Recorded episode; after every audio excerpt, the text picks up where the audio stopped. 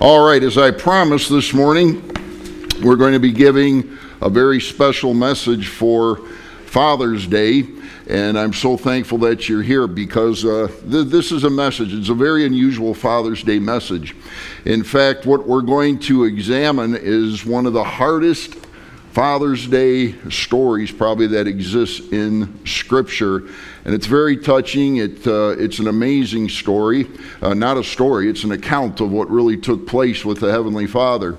And uh, I trust we'll all be motivated by it, encouraged by it. And folks, if you're here this morning and uh, you doubt the Father's love, when we go through this amazing account of what happened in uh, Mark chapter 14, I'm, I, I can't help. It's a very, very moving, touching, powerful uh, account that we'll look at. So if you have a Bible and like to turn there, we're going to go to Mark chapter 14 uh, this morning. And as I like to say, we uh, here we go through the, the Word of God. We only teach from the Bible.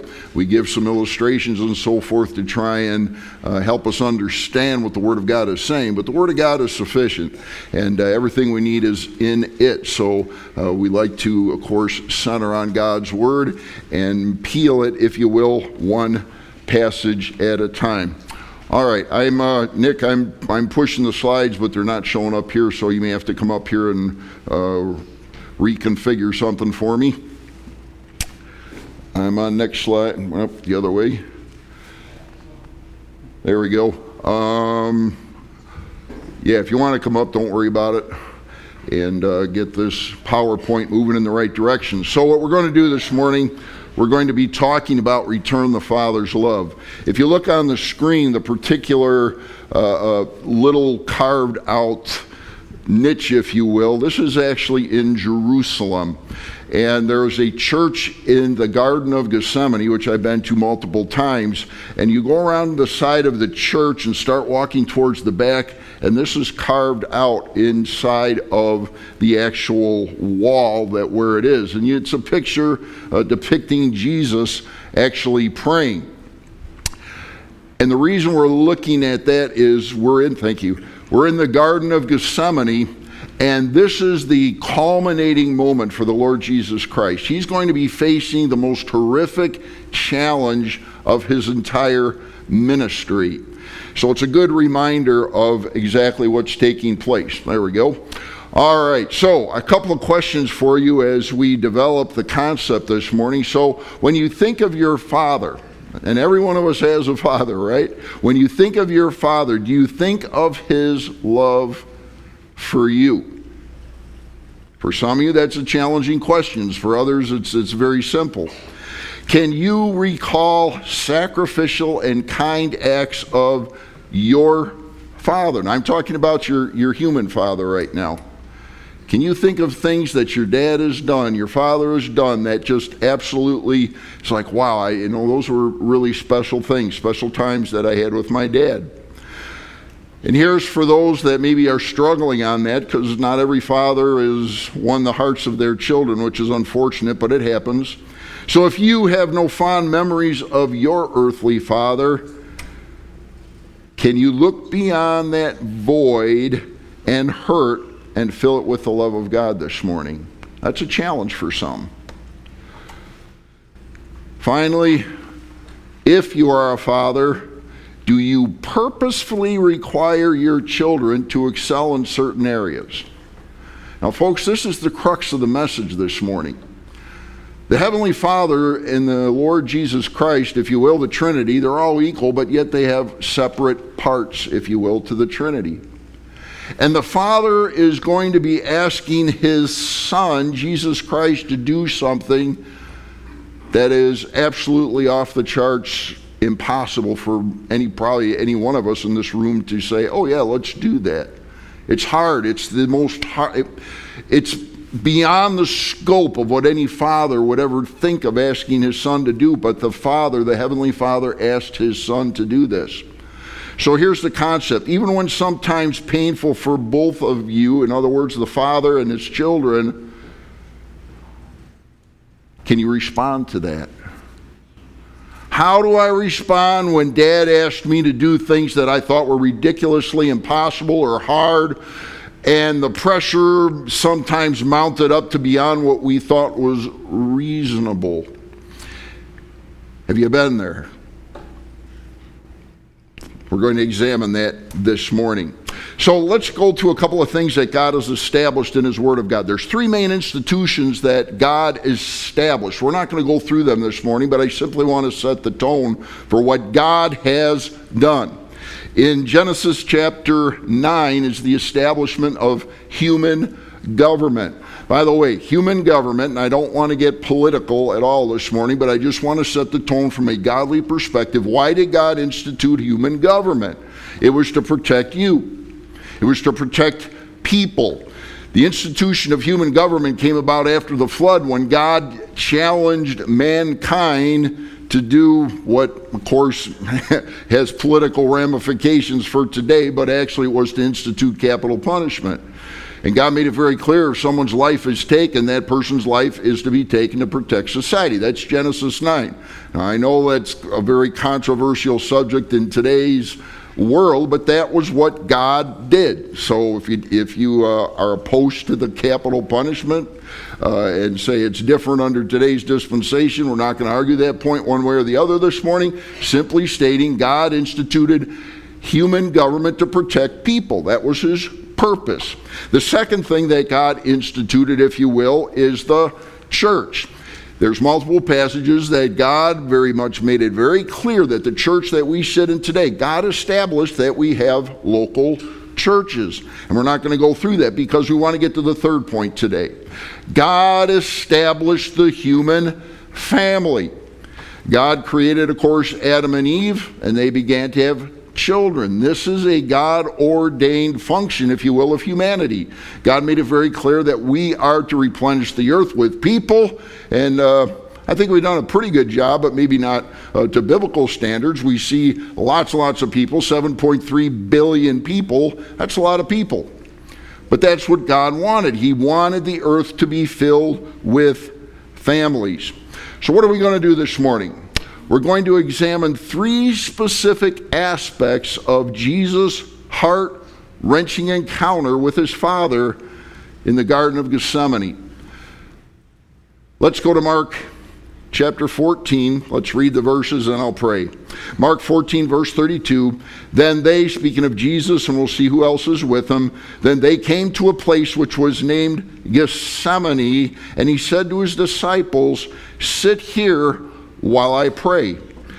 And he took Peter, James, and John with him, and he began to be troubled and deeply distressed.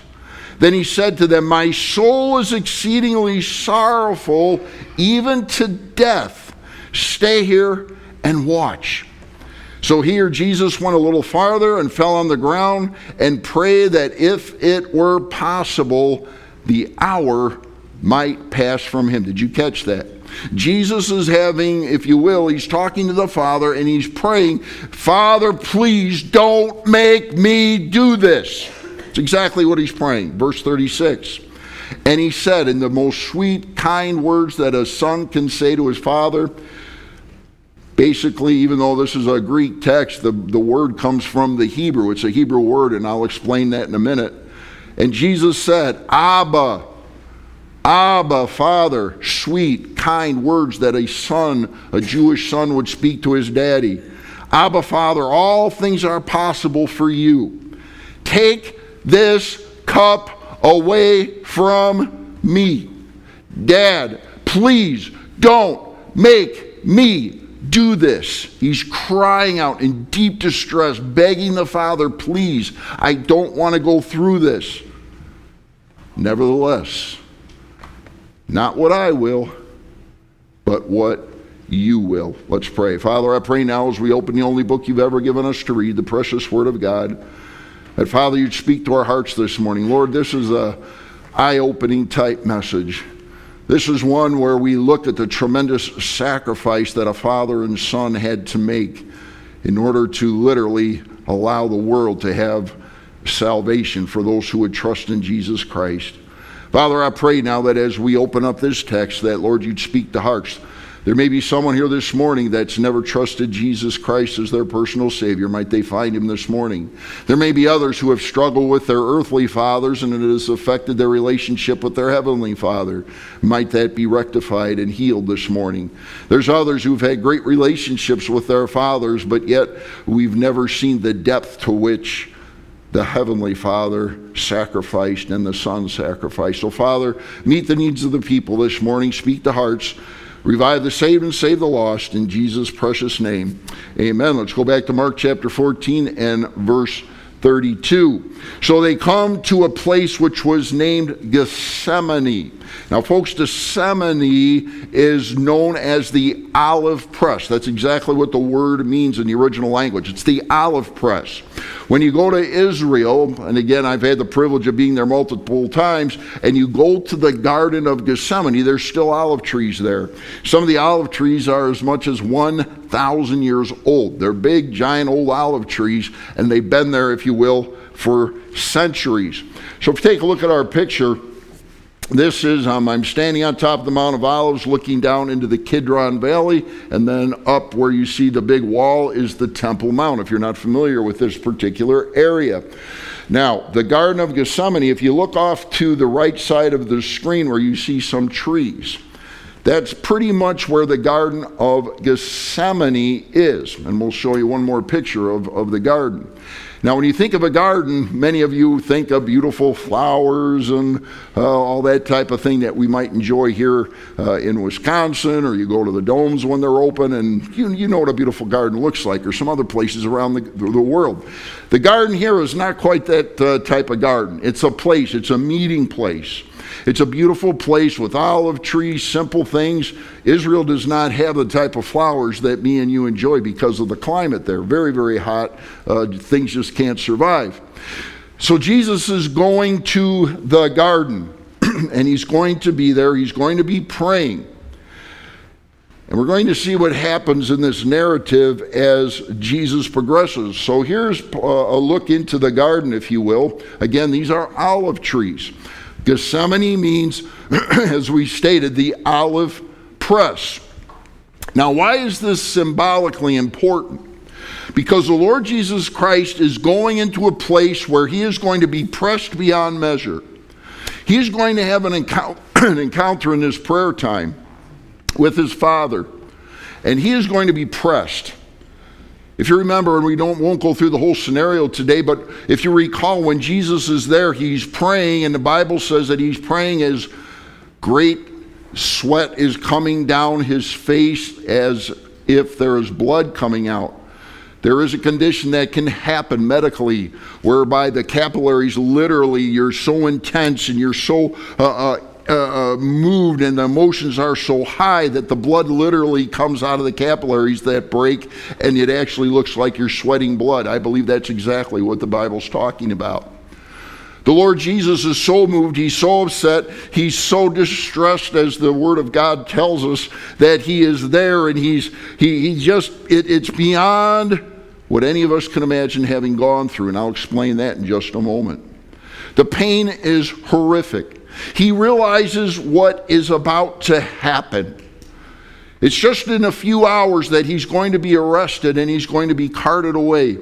And if you were here with us uh, a few months ago during Easter time when I did multiple lessons on the crucifixion of Christ, he would go through multiple trials where he would be accused falsely. He would be eventually sentenced to death. He would be slaughtered on the cross. But he knew it had to happen. And he's seeing these things in the Garden of Gethsemane as he's communing with his dad, his father, his heavenly father. And the pain and the anguish and the distress, and even if you want, the depression that he's facing at this moment is literally overwhelming to the Lord Jesus. So God said, I have a specific place for you to meet with me, which was, as he had said, I often met with the Father to pray in the Garden of Gethsemane. Then Jesus gives his disciples a specific command, and he said to his disciples, Would you sit here, guys, while I pray? Folks, have you ever been in a spot where you needed some friends around? Maybe it was mom and dad, maybe it was someone at school, maybe it was someone else, and it was, I just don't want to be alone right now. I, can't be alone. I need some help. I need, I need some companionship. I need somebody to, to be here with me. And Jesus takes three of his disciples and he, he walks with them into this beautiful garden, if you will, the, the olive press. And he says, Guys, can, can you just please sit here? I need to pray. And they were used to that. The Bible tells us that they often had gone there to pray and to seek the, the Father's face. But Jesus is in an unusual situation. And he's like, Guys, would you please? He's talking to his friends, his disciples. And he's like, Gentlemen, please, would you just would you, would you sit here? I need to talk to the Father right now. They didn't quite understand what was taking place. Well, in verse 33, it says, Here Jesus began to be troubled and deeply distressed. Can you imagine as a son, and you got to come to dad with some horrific issue that just took place or it's about to take place? and there's fear, there's anxiety, you're scared. It's like I, I can't tell dad this. I just can't. I can't go to him. This is, it, it's too hard. Have you ever been there? Lord, I, I, I, have got to go talk to my father. I, have got to do this. I've got to talk to the father. It, it's so distressing. My dad asked me to do something that I, I just don't want to do. And I've got to go to dad and I've got to have a discussion with him because this is so hard. It's so disturbing. It's so moving. I, I really don't want to have this conversation. You been there? And Jesus said, Listen, guys, I got to do this alone. I got to go talk to my father. Would you sit here? while I go pray. And Jesus began to be deeply distressed. The concept is, eh, when you get down to the original language, is that he's absolutely beside himself. Folks, we're talking about Jesus, God's Son, here. We're talking about him who is full human, full God, and his heart is breaking. He's literally in a tremendous, distressful state. Why? Because, yes, Jesus Christ is God, but he took on a human form. He is absolutely beside himself, if you will, in grief and anxiety at this point. That's exactly what the, the words are trying to say. And then he said, Then he, Jesus said to them, verse 34, My soul is exceedingly sorrowful, even to death. Now, folks, he's not being funny here. He's not giving a little euphemism type of thing. He's saying, I am so disturbed. I am my heart is beating so fast right now, I can barely breathe. I am in such distress, I can't take it. The stress is beyond belief. Why did Jesus Christ feel this horrible pain? Why was he under such suffering at this point? There is an answer. But he tells the guys, please, would you just stay here? Would you watch with me? And Jesus goes to a solitary place. It's like, here's where I want to meet with dad today. And he walks a little bit further and he goes to this solitary place and he falls down on his face and he begins to cry out to his father.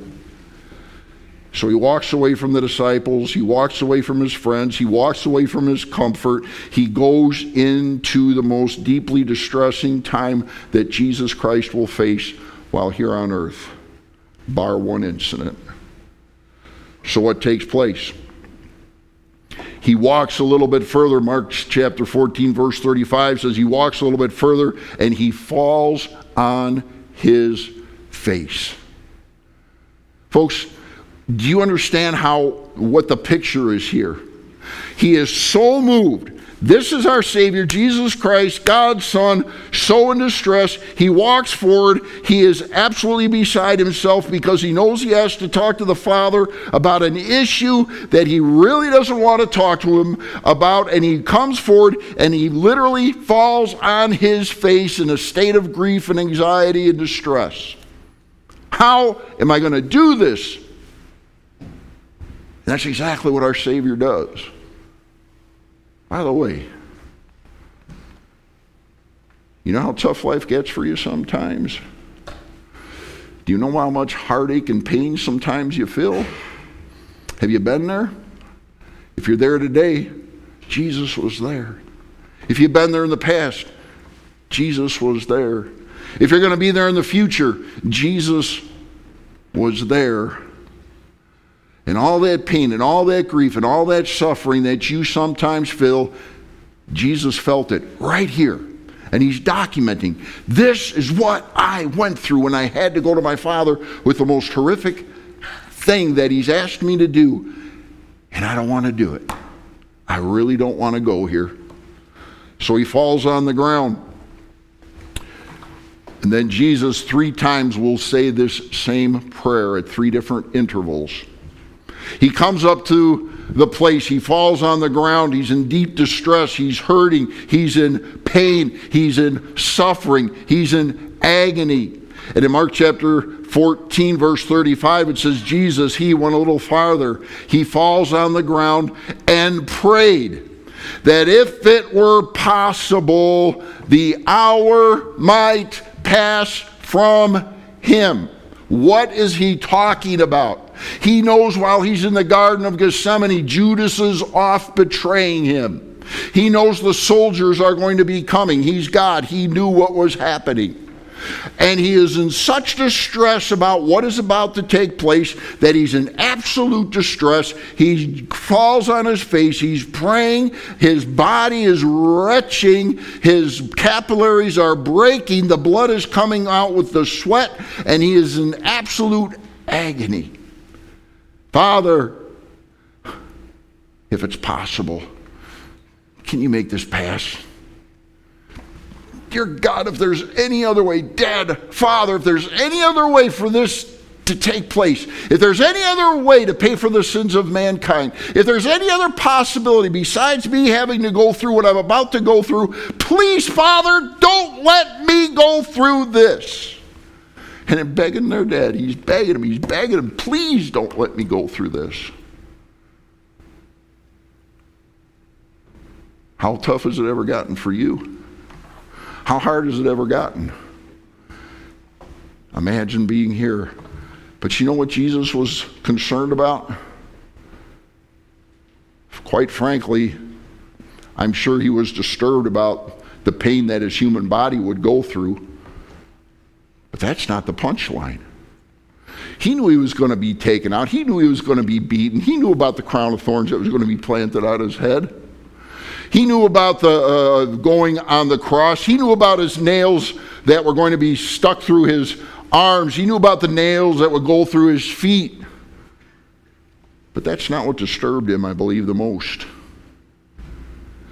Let's turn to one other passage, which I don't have on the screen. If you wouldn't mind, go with me to, let's go to Matthew chapter 27 for a moment, if you got your Bibles, and let me explain exactly what Jesus was concerned about here.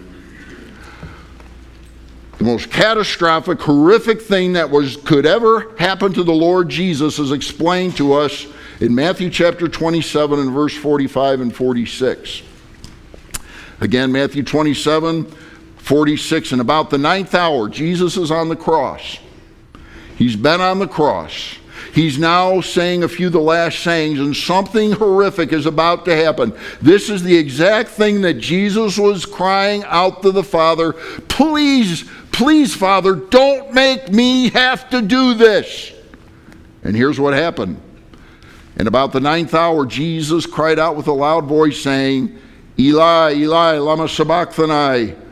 That is, my God, my God, why have you forsaken me? Folks, think about this. Some of you might, and, and it's tough. Where we're going right now is hard.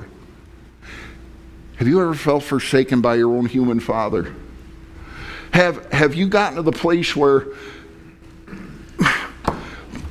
my dad left me when I was young? He, he took off. My dad, thank you, sir. My dad doesn't love me the way I think he should love me. And, and you feel forsaken by your father. And maybe, like Jesus, you cry out, Why would my dad do this to me? Why have you forsaken me? Why have you left me here to handle life alone? You been there? Some of you have. And it hurts.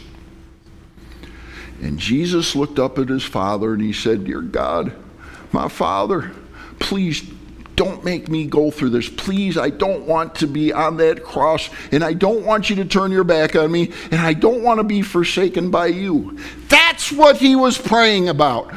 I don't want to lose my relationship with you, Father. I don't want you to turn your back on me. Why did God turn his back on his son Jesus? Because he hated him? No. Because he was mad at him? No. Because he wanted to teach Jesus a lesson? No. Do you know why he went through that agony? Do you know why he went to the Garden of Gethsemane and he looked up at his father? And they recalled a conversation that they probably had way before we were created. And Adam and Eve were created, and Satan came in and caused sin Adam and Eve rebelled against what God had told them to do. Don't eat of the forbidden tree. They ate. Satan won. And at that moment, way back in Genesis chapter 3, at the fall of man, right at the beginning of Scripture, in Genesis chapter 3, verse 15, it tells us the proto evangelion, the beginning gospel, where God said, I've got to provide a way to save our people. I've got to provide a way so that every single person that, that, that it's ever going to be born, every single person has a way to overcome the sin that now has entered the world. And he said, Satan, we're going to crush his head eventually, but it's going to cost me my son. And way back some 6,000 years ago, when that pact was made with the Trinity, and they said, Jesus Christ, is going to have to come. He's going to have to take on a human form. He's going to have to go to the cross and he's going to have to suffer. And here's the punchline He's going to have to take every single one of the sins, past, present, and future, on his back and feel the entire wrath of his Father as every one of our sins is paid for. And the Heavenly Father said to Jesus, Listen, you're going to have to go to that cross son. Father, please, if it's possible, let this cup pass from me. Please don't make me do this, Dad. And when you go to that cross, every one of the sins of all people, past, present, and future, is going to be placed on your back. Father, that's a horrible thought. Millions and millions and billions of people, all their sins on my back at that point on the cross. Father, that's more than any, any human could certainly bear and I'm not even sure that I can go there. The father says, You got to go there, son. You got to do this. You've got to do it, or the people have no hope of heaven. You've got to do it. Do you love? We love these people. We created them. Yeah, they messed up. Yeah, they're sinners, but we want to save them. We want to be able to give them eternal life. And Jesus, it's the only way that we can pay for their sins is you got to go to that cross. And Jesus, when he's on that cross, he cries out to the Father as the Father, literally in the, in the, in the language, if you will, turns his back on his Son. And Jesus felt the entire weight of all of our sin upon his back, and the Father turning his back on him. Why, Father, have you forsaken me?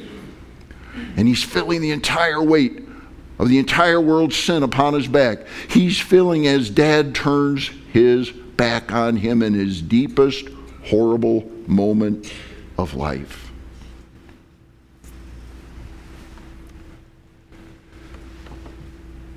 And he said, Mark 14 36, Abba, Father. Abba, Father. Some years ago, I had no idea what the word really meant in all its truth. The word Abba. I've heard, I've read multiple commentaries, I've seen various things and gone to school, studied the word. Then got me, God put me right in the right place at right the right time when I was in Israel. So I'm in the square right by the Temple Mount. And there's an Orthodox Jewish family that only spoke Hebrew. I'm sure they probably knew English too, but they were speaking Hebrew to each other. And here comes dad, and he's got a little stroller and his son sitting inside. And dad's talking to him, and of course, we're, we're at the Temple Mount, one of the most, well, for the Jewish people, the most sacred place in the world we were at. And father wanted his son to see the Temple Mount, where the Jewish people are praying for the third temple to be built. And folks, it will be built. You got to come on Sunday nights, we'll tell you how. But he's talking to his son, and all of a sudden his the, the, the stroller's inches from me, which was kind of surprising because they knew I was not a Jewish person, dressed like a Gentile. They can, you know, I'm not an Orthodox, they usually stay away. But his son is literally, you know, within a foot of me in the stroller. And the little boy starts to yell for his dad Abba! Abba! And I said, There it is. Abba. Daddy. Daddy. Happy voice. Daddy. Father. Abba. And Jesus looks up at his, if you will, no disrespect meant in the word, his heavenly daddy. He's saying, Abba, my dear Father, Abba, Father, all things are possible for you. Dad, Daddy, I, I know you can do anything you want to do. Everything is within your power. Everything you can do. There's nobody that can take you, so to speak. You are it. You're the most powerful, living God that exists. You are the only living God that exists. And Abba, Father, all things are possible for you. Take this cup away from me, Father. Dear Abba, please don't make me go through this. Nevertheless, not what I will, but what you will. So the earthly father and son, they commune, they talk, they respect each other. There's a love like only a love exists between a father and their child. And daddy's there and he's teaching his son and he's walking with his son and he's teaching him the things to do. And then all of the sudden, the father says, I need you to do this. And the son looks up at his father and he says, Abba, that's too much. I can't do that, Father. Dad, it's beyond my capabilities. This is so hard. I, I, can't believe you're asking me to do this. And the father looks at his son and he says, Buddy, I got you got to do this. I can't.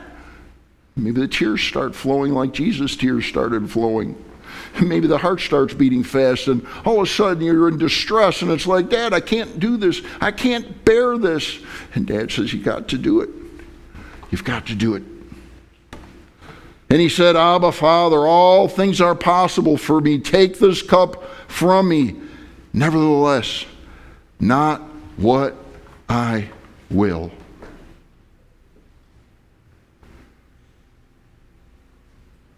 I'm going to do my best to keep my composure.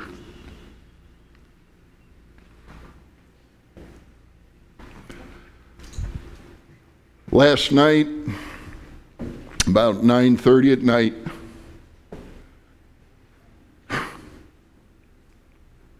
I get a call. It started out pretty good, and I'll go there so I can get myself together here. And he said, I was watching your TV program, and we have a TV program. It's called Prophecy Focus. It's on VCY, airs three times a week right now. That's Prophecy Focus. Watch the program. And he said, I just got done watching your program. My phone number's at the bottom of the screen. And this man calls me up. I'm in the car. I'm driving home from Columbus, Wisconsin, where I saw my other daughter last night. And he's like, I watched your program. Why would God do that? He starts screaming. He's upset. All of a sudden, he breaks out into a horrible sob. Why didn't God save my son? I'm like, oh boy, here comes. He began to tell me one of the most horrific stories I have heard in a while. I was in law enforcement for 30 some years. I've heard every story there is to tell. This man gave his name, and my wife was sitting next to me. She went to the internet and quickly looked it up. And this man is sobbing uncontrollably. Why didn't God stop him? I'm not saying there's no God. I'm not saying I don't believe in God. But why did God allow my son to be murdered? We looked up the story and he began to tell us about it. And I can't go into details because the trial hasn't even happened yet. But his son wanted to do the right thing, and he invited this individual to dinner at his parents' home for a Thanksgiving meal. Some of you, this may be ringing a bell because it didn't happen too far from here. And they took him and they fed him and they treated him with respect and kindness. And their son said, Listen, why don't you come to my house? And I don't know all the details that happened, but 18 horrible, horrifying stabs later, his son lay dead. Trying to do the right thing, trying to love people, trying to do what he thought was God's will, and he ended up dead. And daddy is on the phone over a year and a half later talking to me, and he said, I've talked to preachers, I've talked to everybody there is. He's watching Christian television, and he's trying to find an answer. His heart was broken beyond belief. All of a sudden, my pastoral mind starts to kick in, and it's like, you know, I could give him some scripture verses, but that's not what he needs right now. That's what every pastor he's talked to has been giving him. His heart was uncontrollably broken year and a half later, he's sobbing uncontrollably. Why couldn't God stop this? Why couldn't he just change one little thing and save my son?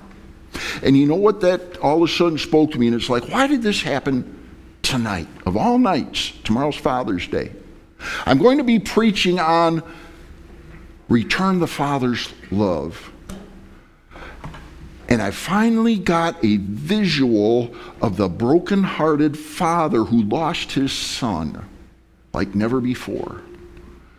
Uncontrollable grief.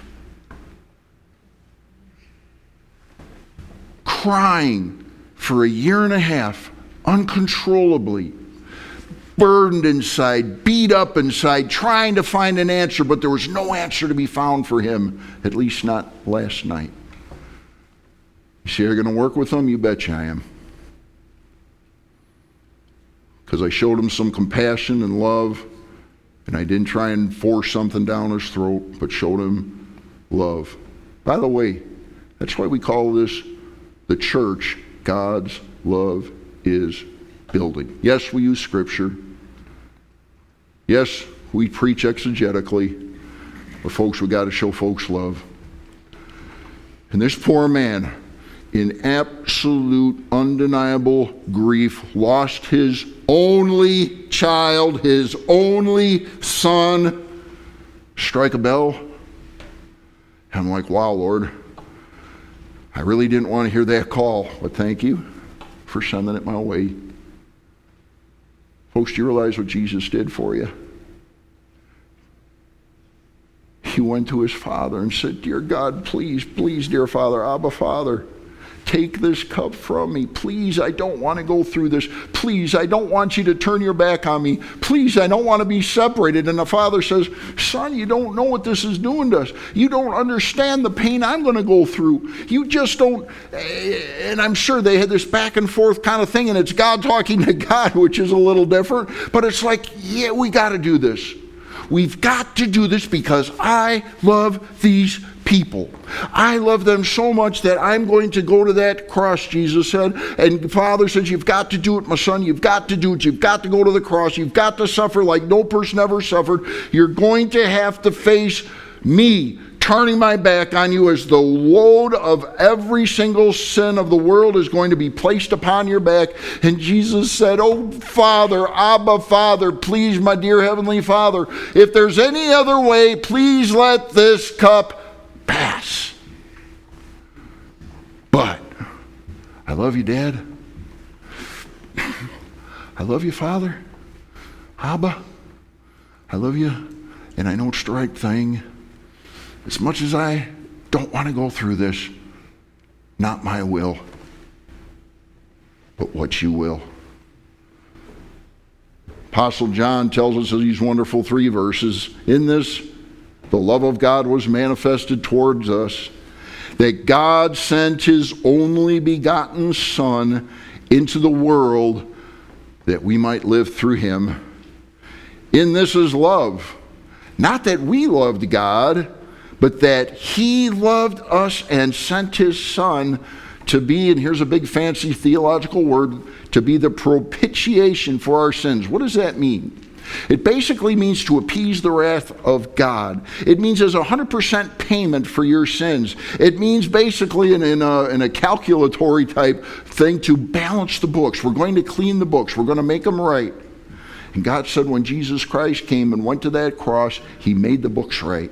He appeased the Father's wrath. Beloved, if God so loved us, oh my goodness, how much God loves us, we ought also to love one another.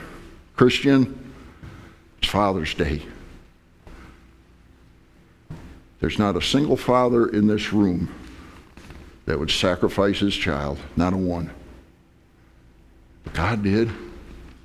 God the Father took his only begotten Son, Jesus Christ, and said, You got to go to that cross, my son. You're going to have to die. You're going to have to suffer. Yes, you're going to be buried. The good news is he raised him up three days later. Amen? He raised him up.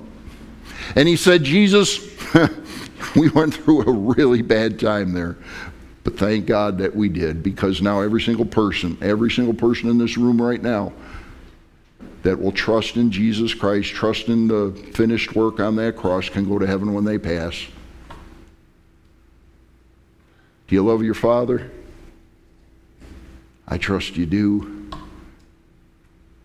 If you're here and your father wasn't somebody that you just couldn't figure out how to love him, I feel bad for you. I really do. But, folks, you can't forsake what the Heavenly Father does, that He loves you, He cares about you. If you're here this morning and you're a Christian, you've trusted Jesus Christ as your personal Savior, it's Father's Day. Let's rejoice in the Heavenly Father. Your Father, right here on earth today. So, representative, why did God choose to be called the Father? Because He uses the family as a discussion about who we are with each other. Love your dads. Even if they're not perfect, which we're not, would you love them? Would you care about them? Would you support them? Would you give them a good kiss when uh, you're in the car? Give up that six foot social distancing for a couple minutes. give dad a good hug and a kiss today. Tell him you love him. Call him on the phone if he's not here. If you're struggling with your dad, make it right. Call him up. For those that have lost their dads, it's a tough day. It is. And there's folks here. Many of us, our fathers are, are gone. Mine is in heaven, thank God. He trusted Christ. Think about your dad. Treat him good. Finally, if you're here this morning, how can we have this type of a message and not talk about very quickly the gospel? What's the gospel?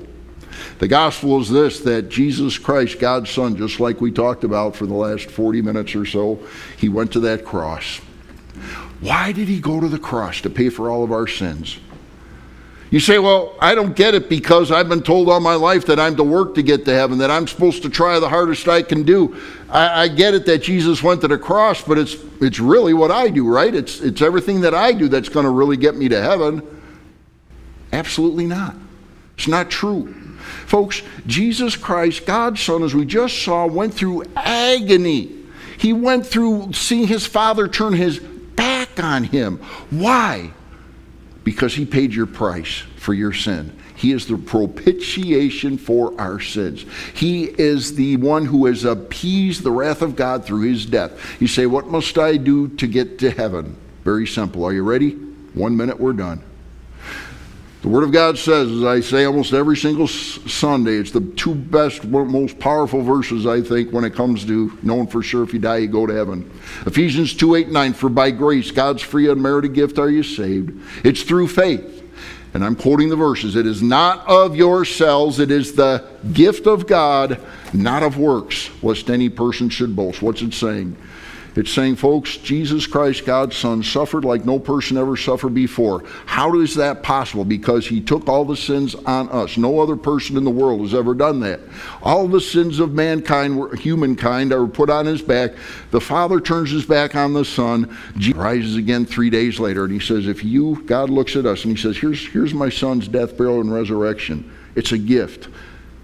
Will you trust Jesus today? Folks, there's people in this room right now, and I don't know who it is. Right now, there's somebody needs to trust Jesus this moment. If you walk out of this room without Jesus, you're making a horrible, horrible mistake. Why did Jesus die? For you. Every head bowed, please, every eye closed. Father, we come to you now after this soul stirring message, heart wrenching message about what you and your Son did to provide eternal life for us a story, an account like no other in the world when Jesus went to that cross and literally you had to turn your back upon the sins that you laid upon him, and Jesus literally felt forsaken. Father, would you help us to love people like you loved your son enough to give his life so that we in turn could love others? Lord, help us to do that. Help us to love our dads. Help us to be respectful to them. Help us, even if they're not perfect, which none of us are. Help us to love Dad. Help us to forgive them for things they've done wrong. And then, Father, I want to close. There's someone here right now, maybe more than one person, that needs to trust Jesus right this moment, right this Sunday morning. If you're here this morning, you say, Brother Rich, you're absolutely right. If I died right now, I'm not 100% sure if I died I'd go to heaven, but I want to be sure before I walk out of this room today. Every head bowed, every eye closed, please. If you're here this morning, you say, Brother Rich, I'm not sure if I died I'd go to heaven, but I'd sure like to know that. Would you just raise your hand up so I can pray for you? I promise I won't embarrass you. Anyone here this morning, I'm not sure I'm going to heaven when I die. So raise it up high. I'll be happy to pray for you. Again, I'm not going to embarrass anybody. God bless you. Thank you. Anyone else, I'm here this morning. If I died right now, I'm not sure if I died, I go to heaven. Father, I pray for this one and maybe others that couldn't raise their hand, that at this very moment they'd realize they're a sinner. All have sinned and come short of the glory of God, Romans 3.23. The Bible tells us that if we got what we deserved in Romans 6.23, that every single one of us would have to pay eternity eternal punishment in hell. But Father, the good news is that Jesus Christ, God's Son, came down from heaven, died on the cross for our sins. In Romans 5 8, you said, But God demonstrated his love for us in this and that while we were yet sinners, Christ died for us. Do you believe you're a sinner? Say, Brother Rich, yes. Do you understand that because you sinned, you don't deserve to go to heaven? I do. Do you understand that Jesus Christ, God's Son, came down from heaven, went to the cross, died, and three days later rose again from the dead? You say, I do. In fact, I've understood that for years. Well, here's the final piece, and this is where you find assurance of your salvation. Would you stop trying to earn heaven on your own because you can't? And as the Word of God says, take His free gift. He's offering it to you right there. How do you take the free gift? Just tell him, Dear God, I know I'm a sinner. And I know because I've sinned, I don't deserve to go to heaven. But this Sunday morning, this very moment, I'm taking the free gift of salvation through Jesus Christ, what he did on the cross through his death, burial, and resurrection, and I'm taking that free gift this very moment. For God so loved the world that he gave his only begotten Son, that whosoever believes in him should not perish, but have everlasting life. Would you put your faith right there? The prayer is not what will save you, it's your faith right now that you place in Jesus, which will take you to heaven. Would you do that right now? Would you just tell Him in your own words and trust Him as your Savior? Father, seal decisions this morning. Thank you for the precious Word of God. Thank you for sharing these wonderful, wonderful things in this blessed book. And we give you the praise, the honor, and the glory for all you're going to do this morning as we close in Jesus' name. Amen.